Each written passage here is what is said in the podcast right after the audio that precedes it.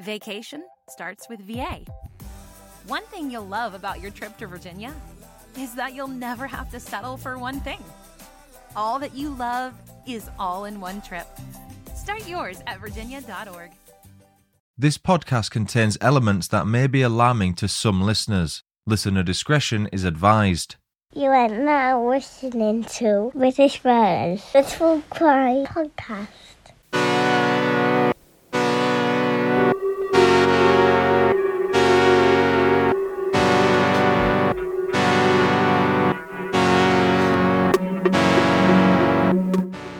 Okay, so I'm here with author April Taylor. Welcome to the show. How are you? Thank you very much. I'm very well. This is the first Zoom that I've ever really done like this, so I'm quite excited and looking forward to it. we'll we'll get the nerves wrinkled out of the system. Don't worry about that. We'll be absolutely Okay. fine. Okay. The reason we're here, we're going to talk about your career and your love of history because I am also I don't want to call myself a history buff because if you ask me a question about history, I probably don't know the answer, but I like learning about it. So I'm hoping I can learn something from you. But we're here really on the back of your new book, which is nonfiction, and it's Yes. called Crime and Punishment in Tudor England from Alchemists to Zealots. My first question is Do you say Tudor or Tudor? Oh, I say Tudor, Tudor. as in T E W, Tudor, Tudor, not C H E W. not Tudor. Tu- No. tu- Tu- Tudor. Tudor, Tudor, Tudor. Yes, Tudor. Talk to me about the Tudor period. When was this in history? What, 15th century roughly? It started in the 15th century in 1485 when the then Duke of Richmond, Henry Duke of Richmond, uh, came, landed near Pembroke in Wales and marched across England to meet the then King Richard III at Bosworth Field on, I think it was the 22nd of August. By various machinations, um, he defeated him the Stanley family, one member of the Stanley family, decided to sit at the top of the hill and decided who was going to win and then come down on their side with his forces. Otherwise, I think Richard may well have won. But uh, Henry won the day. Richard's crown, which he had worn into battle, was found on a bush, and Stanley crowned the new king, Henry VII. Was it Richard III that was found in the car park a couple of years Yes, yes, the Yeah. king in the car park. That was Um, him, yeah. The same lady, Philippa Langley, thinks that she may have found the tomb of Henry I, who was 1100 to 1135, sort of half in and half out of Winchester Cathedral, but also allegedly part of, if she is correct, part of her discovery is that he, half of him is in a car park as well, which I find quite amusing. How many kings are lost under car parks.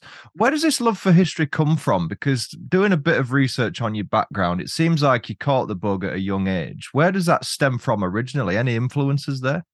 It stemmed originally from my mother, who was always quite interested in history, but also very interested in crime.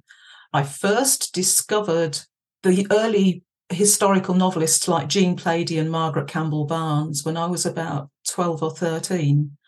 And Margaret Campbell Barnes' book, Brief Gaudy Hour, which was about Anne Boleyn, was the one that really caught my imagination. And from then on, really, it was history that caught my interest but also with a heavy accent on crime. And really, I say this to a lot of people, had my teachers sat and thought about it, I think I would have been better if I had done a history degree and then done a librarianship postgraduate degree, because I could have then been a historian, but it didn't quite work out like that. So there we go. You know, when you're learning, like in school, I wasn't really a fan of it. As much, a lot of kids aren't really a fan of school, are they? Because you're going through so many changes. It's almost, I've said to people, it's kind of the worst time to learn things because you don't really know what you're interested in. You're more concerned with making friends, etc. Looking back on it, I wish I would have paid more attention. Was there anything in particular at school that you thought you wanted to be? You mentioned that you know, you, ideally, you would have gone down the history degree route in sort of uh, further education. But what were your aspirations as a kid? Initially, I wanted to be a, a beautician because I was very interested in makeup and stuff like that when I got into my like 12 or 13. And my mother, who was a very sensible lady, said, do you really think that you have the correct character to stand on your feet all day being nice to old battle axes who aren't being nice to you? And when I thought about it, I said no. And she said, You love books. You are always reading. Become a librarian. So that's what I did. So, this librarianship, what is that? Because I, in my head, a librarian is just someone that works at a library, no? the joke is that in the second year you learn how to stamp books with your left hand um, it's you, you have to it, you learn about cataloging and classification systems and in public libraries it's mostly the, the one called the dewey decimal system for non-fiction and you learn how to find information and that was what really set me off because the first rule of librarianship is you don't have to know anything. You just have to know where to find it or who to ask. And once I found that out, I just flew and I loved it. I then became, because the history thing, very interested in local history. And the third year of my degree was out in post, and mine was in Worcester, which has a huge history going back a long way, especially to, to the Civil War. And I ended up giving talks to local schools. And when the pupils from foreign countries came over who we were twinned with, I used to give talks to them. I remember giving a talk to one group of Italian children who, because Edward Elgar was, was local to Worcester, I played them the first few bars of Land of Hope and Glory, which is probably his best known piece. And one of them put up his hand and said, I know that. We hate Nottingham Forest. but really that's that's where it all it all, all really took off and then i i've worked in public libraries i worked on a mobile library going around rural herefordshire in the very very bad winter of 1979 and I ended up as an R&D pharmaceutical information manager for a global pharmaceutical company, which is where I met my husband. I remember them them uh, remote libraries or mobile libraries. They used to t- come to school and stuff, and used to go in, get a little book. Do they exist anymore? I, I don't remember the last time I saw one. They are one of the first things that gets cut when there have to be cuts in local authorities. But when I took the one over, the routes over that I took over, the issues weren't very high.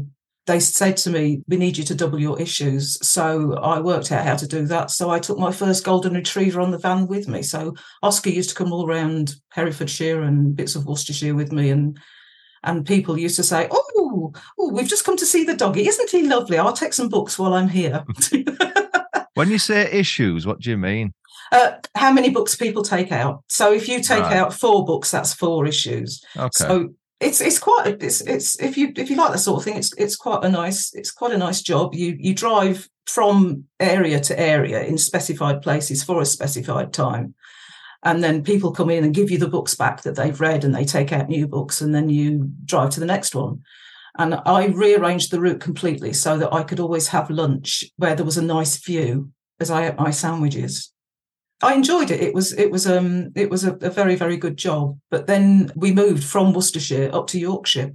Oh, nice. My ends. Oh yeah, so yeah, I've been been a, a Yorkshire import since 1982. I was just thinking then when you're planning your routes with the mobile library, probably best not to park up at the same time as the ice cream van. No, no, because you don't no. want that that rivalry. You probably that, lose out. No, that's that's absolutely right. And also, everybody always offers you a cup of tea, but very few offer you the loo. Yes. So, so that's sometimes so so um you know that's sometimes got a bit a, a bit tricky. Yes, trees I have known that you can hide behind.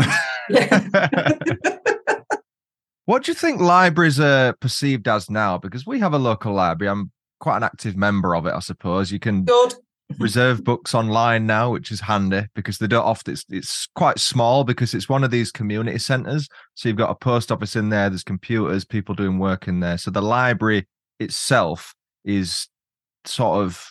It's like the it's like a hub for the community. A hub, yeah, that's exactly what it is. Yeah. Um, and and it's uh, ours is exactly the same. Uh, but I've always said that libraries are there for recreation, i.e., you know, getting out your four romances if that's what floats your boat information, like, can you give me a recipe for rosehip syrup? And education, like, I want to know about Edward the first Where do I look? So they've always had this threefold responsibility, as far as I'm concerned. I've been out of out of public libraries now for a very long time. Well, basically since I, I came up to Yorkshire, because there were no jobs in libraries when I came up. Um, I was also looking after my child, and I then went and did um, shorthand and typing and went into administration and secretarial work. Do you think there's a inevitable decline of library usage, especially when you can get books so cheap on places like Amazon, even eBay and stuff? What do you think about that? I think that the internet is largely to blame for the downturn in libraries because there are three fables that most people believe about the internet. The first one is that everything is on the internet. Well, actually, no, it's not. The second one is that everything on the internet is true. Even more, no, it's not. And the third one is that everything on the internet is free. And that's the most, no, it's not.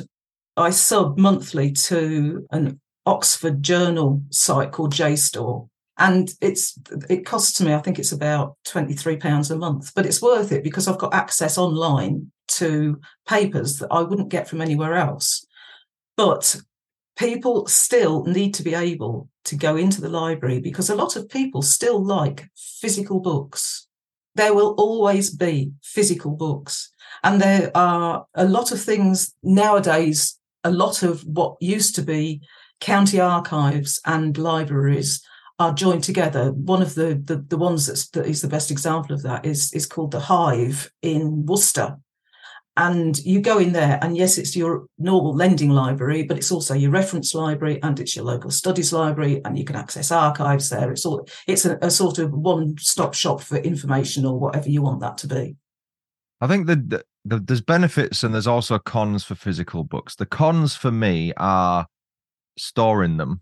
Yes because they take up, especially if it's a, a hefty book, it takes up a fair bit of space. What I like about the library, of course, is that you can send it back when you're done with it.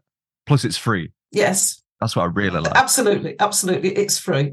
What's your opinion on Kindles and stuff like that? Because for me, I've got one here, right? And it's good and it's it's handy, it's lightweight, you can store thousands of books on there. It's got a percentage bar so you know how far you are into a book. However, it's quite comforting with a physical book to literally know how much progress you've made. I think. What's your opinion on e-readers and stuff?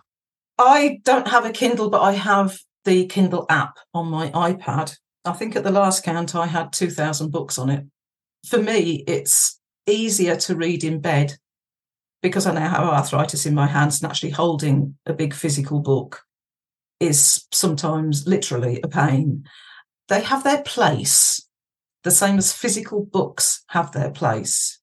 We used to live in Hornsea on the East Coast, and I had um, one basement room that was completely shelved out and was my library.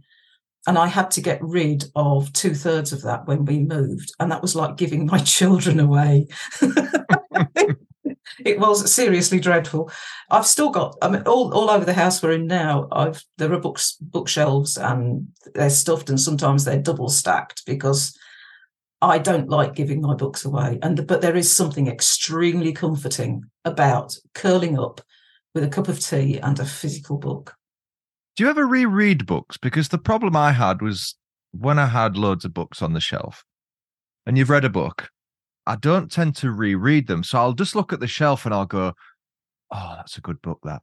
But it's not like a film where I can just whack it on and a, an hour and a half later it's done. For me, I'm quite a slow reader. So it could take me two, three weeks to read a book. If I only get an hour a night, let's say, it could take a couple of weeks to read a book for me. Do you often reread books or is it a nostalgia thing? Why do you keep them so? I can answer that in three words all the time. Yeah. All the time. What book have you reread the most? Crime stories, probably of um, Ngaio Marsh and Agatha Christie, and some of the historical novels of Elizabeth Chadwick, stuff like that. Oh, there's one of my absolute favourites that I reread about every two years, and is is probably the best non-fiction book I've ever read.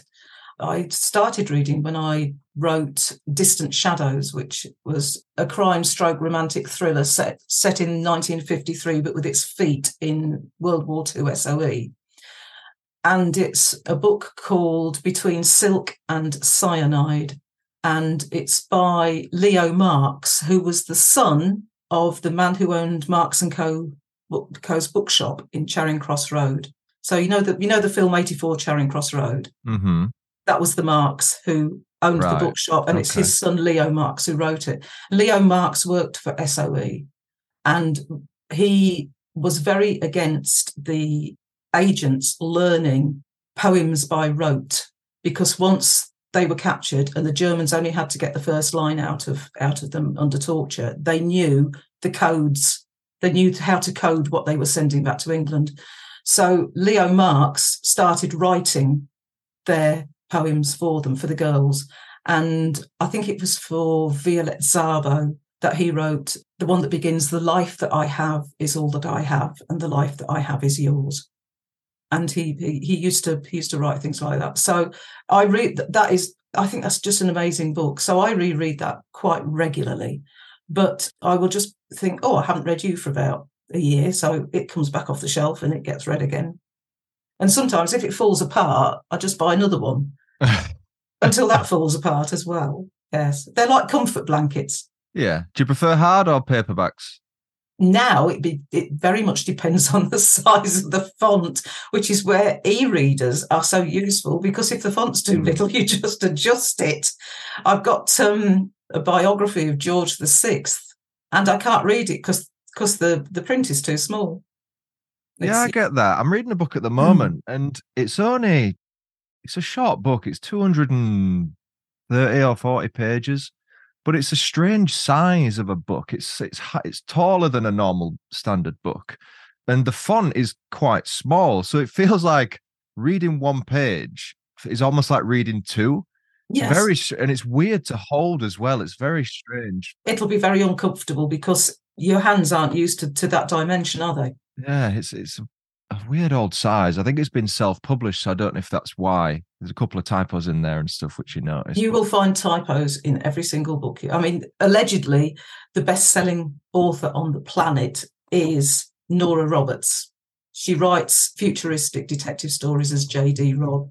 I always find at least typo, two typos in her in her books. bizarre that, isn't it? Considering how many edits that you just Yeah. think that it must just be. Yes, somebody's had a blind spot. Yeah, it's strange. What do you think about audiobooks then? Because I find those bizarre. I find them hard to listen to. So many people say, I haven't got time to sit and read, so I'll listen to a book, which I completely understand. But I feel like that's all right for non-fiction, you know, like someone's biography. Like Yes. people listen to podcasts when they work, or they'll listen to whatever, a video while they're working. But if it's a fictional story, I'd have to sit there and listen properly to understand what was going on. What do you think about audiobooks? I have, I think, on the Audible app, something like just over a thousand, I think. My husband has tinnitus Right. from not wearing earplugs when he rode his motorcycle when he was younger. And so he, he cannot wake up to silence during the night. So we play an audiobook during the night, but quite frequently you wake up and think, oh, we're here. I quite enjoy this bit. and then you're, for example, last night we were listening to um, Giles Milton's um, The Ministry of Ungentlemanly Warfare, which I also heartily recommend. It's a fantastic read. And the, there are funny bits in it as well. And, and we we were sitting there, you know, sort of laughing at bits of it. And then suddenly, um, my husband said, "Do you fancy a cup of tea?" So we get up at he'll get up at twelve o'clock and we'll have a cup of tea. But we're both retired, so it doesn't matter. Um, okay. I listen. I listen to audiobooks when I'm doing my cross stitch. I can use them to learn, especially if I'm doing my cross stitch and I think, oh, hang on, I'm going to find that bit useful. I can just stop it and find out where in the book it is, and then I can make my notes, and then I'll go back to my cross stitch and keep going with the book. So I also use it, use them for my research. I like audiobooks very much. The story will continue after these quick messages. And now, back to the story. What do you think about the Audible app though? Because for me, it's a bit of a con because you pay your monthly subscription and you get one credit per month, right? Yes, And if you want to buy more books, you just buy the books at retail price. What I do is I buy three more credits usually. They're six pounds each. Your credit with Audible is seven ninety nine. Yeah. They're six pounds each. So for 18 quid, you get three, and that just buys you three more books. So you're getting three books for 18 quid. So you can actually buy individual credits then for six yeah, quid you, you, rather than you, okay. yeah, you, you buy them, you, you you buy three, you buy three extra credits. So and then they will sit they will sit there. The only the only argument I have with Audible, and they've usually given in when I've contacted them, is that you can listen to an example of the book before you buy it. But one particular example was the sample that I listened to was a crime story and it was told in the past tense. And I thought, oh yeah, this this looks fine. I'll have this. I bought it. And that was just the prologue. The actual book was all in the present tense. And I can't cope with that. Because if I am if I am going down the stairs and I am going to the door, I can't actually tell whatever's happening. The present tense, the sto- stories in the present tense, just they have a disconnect in my brain. So I sometimes have an argument with Audible because they won't always allow you to give the book back. So then I get in touch and say, please reconsider this decision because of X, Y, and Z. And most most times they will. But I, I think if you want to give a book back, you should be able to do that. You can do it with your Kindle books on Amazon. You can give them back. If you don't want, if you don't like it, you can return the book. And I know that that has caused a lot of problems for some writers because people are downloading the Kindle book, reading it, and then giving it back. So the writer's not getting the the royalties for it. Audible seem to have a sort of a, a bit of a different policy for that. That's interesting because I would have thought if you download a Kindle book and you read the whole book, you shouldn't be able to return it because it's you should only be able to return it if there's an issue with the, the With the download or the formatting or whatever. Yes, I absolutely agree with you. I absolutely agree with you. I think if you read more than maybe 25%, after a quarter of the book, you should know whether it's for you or not, right? Well, af- after after the second chapter, you should know if it's for you or not. yeah, of course. Yeah. And if uh, let's face it, when you go into a bookshop, if you take a book off off the shelf and you read the first page, normally you say, "Yeah, that'll do." After the first page, you know, What do you think about reading in libraries? Because I see people, especially in, you know, like the big Waterstones, some of them are like four stories as a coffee shop, and you just see people sat down reading the book. Mm. Is there like an, an unwritten rule where you, hmm, you've been reading that for about an hour, Mr. Whoever? Uh, are you going to buy that book or? I have no idea what their policies are. It's not something that I would do because I would think that was fairly rude. I think that as well. But I'm quite happy for people to sit in libraries and read because Yeah. sometimes that's that's the only peace and quiet they get. Of course, it's warm as well, you know. Absolutely, yes. So, at what point then? Because you've done this non-fiction book, of course, but I've been looking before that. You've done some fictional books. You've got this series here about Luke Ballard or Ballard, however you want to say it. Ballard. Sorry, Ballard. You're right. this is a a fictional Tudor set series of books where Anne Boleyn wasn't killed. Am I saying that? I Yeah, think- I call it Tudor history in an alternate timeline. yeah. And basically, the idea rooted itself in about 2007 when I kept hearing the phrase in my head, Henry's black eyed boy. Okay. And it took me a while to work out that any son that Anne Boleyn had would probably have had very dark eyes. This is then where, where authors start playing the what if game. So, what if Anne had actually delivered the boy child that she is thought to have lost in 1534 and brought him to term and delivered him? And he is now Henry IX. That was the original start of it. But I wanted, because I've got a bit of a, an interest in the paranormal, I wanted, I wanted there to be a sort of a magical element, but it had to be very, very, very controlled. And I ended up with an apothecary in Hampton, the Green of Hampton Court Palace. And he was an elemancer who performs magic just using the elements. So it's very controlled. He doesn't just wave his hand and things happen It's not a wizard. well, it could be a wizard or a, or a necromancer or whatever. Yeah. And it originally started with a conspiracy within the palace to foment trouble for the for the new young Henry IX. And in the interests of the balance of the universe, the Ellimancers who work for the good of all in the light of God had to have enemies. And the enemies were Sunderers, And Sunderers just wanted to foment trouble and strife and make money out of it and get power and all the rest of it. And because all my stories had dogs in them, my Ellimancers had dogs called Grey Springs, which had the sight abilities of a greyhound and the scent abilities of a Springer Spaniel, except in Tudor times they were called springing spaniel, spaniels. So they have they have grey springs. So of course the Sunderers had to have dogs as well, and they're nasty little dogs called Umbrans. That's what started it.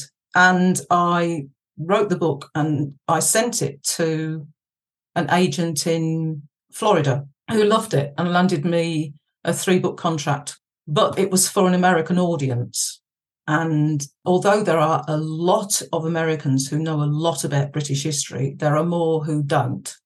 So it became more of a tell book. It was an adventure story about how Luke, my apothecary, sort of defeats the Sunderer and rescues the king, blah, blah, blah, blah. And that turned into three books for them. They were marketed under the collective title of The Tudor Enigma. By the time I'd finished number three, I have to say it wasn't the happiest time of my life doing those three books. And I'm not going to say any more about that. So I, I, declined to write anymore, but I couldn't write about the people in the books for another seven years. So I went on to write other things.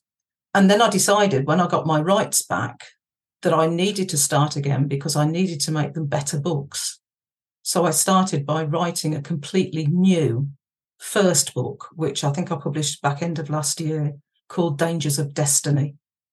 And that takes place in the last months of Henry VIII's life, when he is lying sick under an evil spell in Hampton Court Palace, and it's the usual adventures. But Anne Boleyn is still alive, and um, she is also an Ellimancer, except that women aren't allowed to be overt Ellimancers. It's just sort of like an adventure series set in history with as much Tudor history remaining authentic as I can possibly make it, and a bit of paranormal thrown in. It's a bit like a stew, really. You know, add another carrot. Yes, a smorgasbord. That's the one. Yes, absolutely. yeah, that's a good description of it. Yes. Yeah.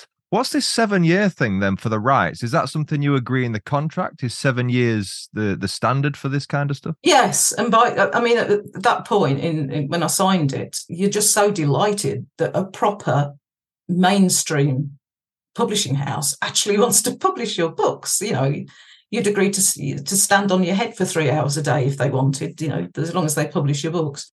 Because of the seven years, it actually gave me time, not just to write other things, but also to hone my craft. Because when we moved to Hornsea, I really was a complete novice. I knew how to write good English and all the rest of it. But until I joined the local writing group called Hornsea Writers, all of whom are published writers, and they really licked me into shape and they licked my prose into shape as well. That's then again when I started to fly after with with with their in, input. How important is it for aspiring writers to ingratiate themselves with other writers, especially ones that are successful, rather than just trying to do it all on your own? I think it's important in that you get different opinions of the way forward, published writers will say, you won't be able to do it like that because they will turn around and they won't like that. So try doing it like this. While you're doing all that, you still have to find your authorial voice. It's one of my favorite sayings about writing. I've got two. And one is the question that everybody asks me is, what is the one genre that makes most money? to which my answer is a ransom note. The other one is I can't remember who said it, but it, it comes down to writing is a lot like sex. At first, you do it because you like it, and then you do it for friends. But in the end, if you're any good, you end up doing it for money. but uh, and then ending up doing it for money means you found your authorial voice. I mean, most people who actually know me as me and read my book say, I can just hear you reading this because nobody else could write this. Only you could write this. And even in the non-fiction book, I've had that said.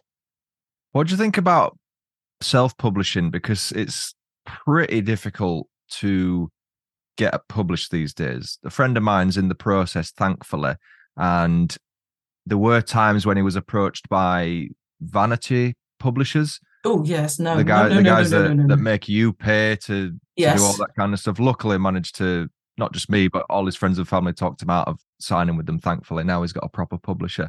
But what about people that want to self-publish, that want to take that control over their material, complete control over everything? But there must be limitations to that, right?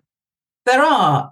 After the Tudor Enigma thing, I self published everything that I wrote until I got the commission for the um, non fiction Tudor book that's just come out. Mm-hmm. There are pros and there are cons. There are about 70 million books published a year, and a lot of them are indie publishers. There is a stigma still attached to independent publishers.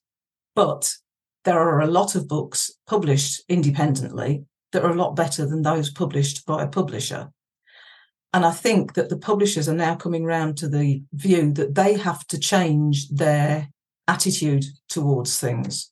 Nowadays, you are expected, if you are published by a publisher, to do virtually all your own promo.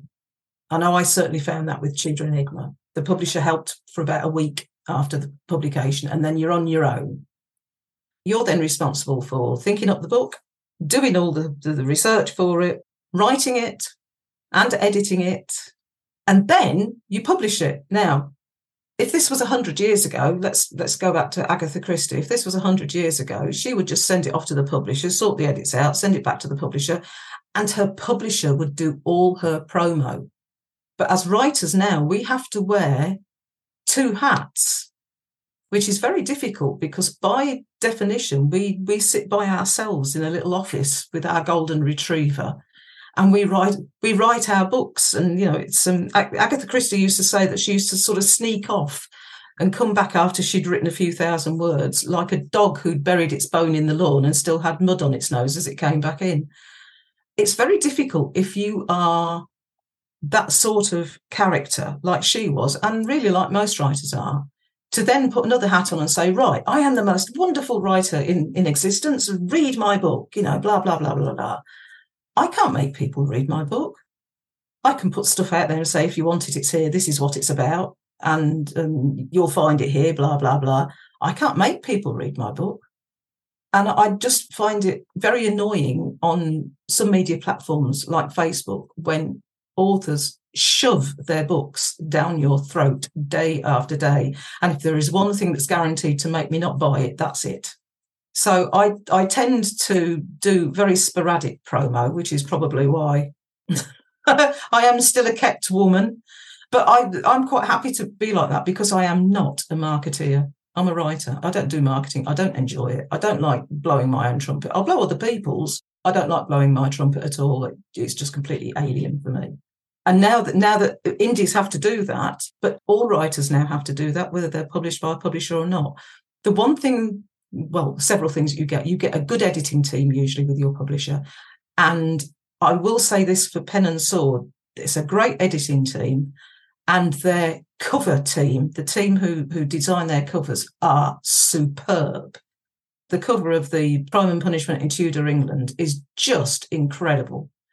And if you look at all the Pen and Sword covers, they are fantastic.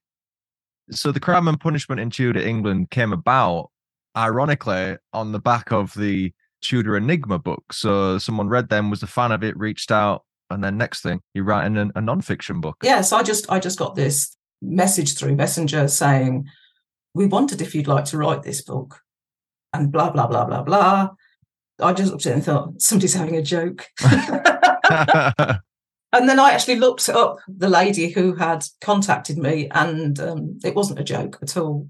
She had read Tudor Enigma and enjoyed it. And I think that the fact that I kept as closely as possible to the Tudor history had indicated to her that I do know a fair bit about it. And so I said to my husband, What do I do? And he said, I'll go for it. So I went for it. And it was, it's only when you do something like that that you learn how little you know about Tudor history. Yeah. it was sometimes extremely gory to write because I needed to say about how things had been before Henry VII landed and what he did for law and order afterwards. For example, one of the things that he brought in was that the benefit of clergy, which was if somebody was accused of murder, any man could claim benefit of clergy so long as he could quote, I think it's the third verse of one of the Psalms in Latin. So of course, all the all these um, criminals went round and learned it by rote, you know, like we used to learn nursery rhymes by rote, hmm and they could quote it. And if you could if you could quote the verse, you didn't hang, even if you were guilty of murder. Henry VII brought in a law that you could use the benefit of clergy once, and then you would have an M branded on your left thumb. And if you murdered somebody again and got caught and was found guilty, you'd hang. And I thought, what a very, very sensible thing.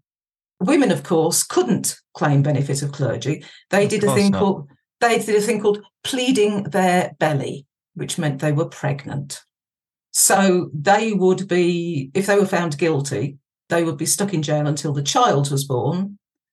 And there is one woman who, who I quote in the book who was found guilty of infanticide in about 1560, I think, something like that, and pleaded her belly. And so they stuck her in jail to wait until the child was born. And then they came back to the next year and she was still pregnant. that was in 1561. And then in 1563, she was still in jail and she was still pregnant.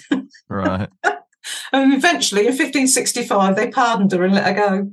Oh, Jesus. what are you hoping the reader takes from this book then? What's the one message you want to portray? What you're you hoping they take from it? it's really I wrote it as a book for every man. I'm not a historian. I'm just somebody who is fascinated by history. And with my librarianship training, I'm usually able to find out most of what I want to find out. But it's it's more of a dipping book. It's not a book that you start at the beginning and read all the way through. The first half is sort of how things were, and then the state of policing and how it changed, and then what the punishments were, and the bit that everybody sort of does a quick intake of breath at, which is the effect of each punishment on the human body. So that was a bit where I needed a couple of glasses of wine after it. What happens to your body after you are beheaded or hanged, drawn, and quartered, or just hanged, or whatever? And then the second half is case studies from alchemists to zealots and covers murder, infanticide, poaching, sumptuary laws.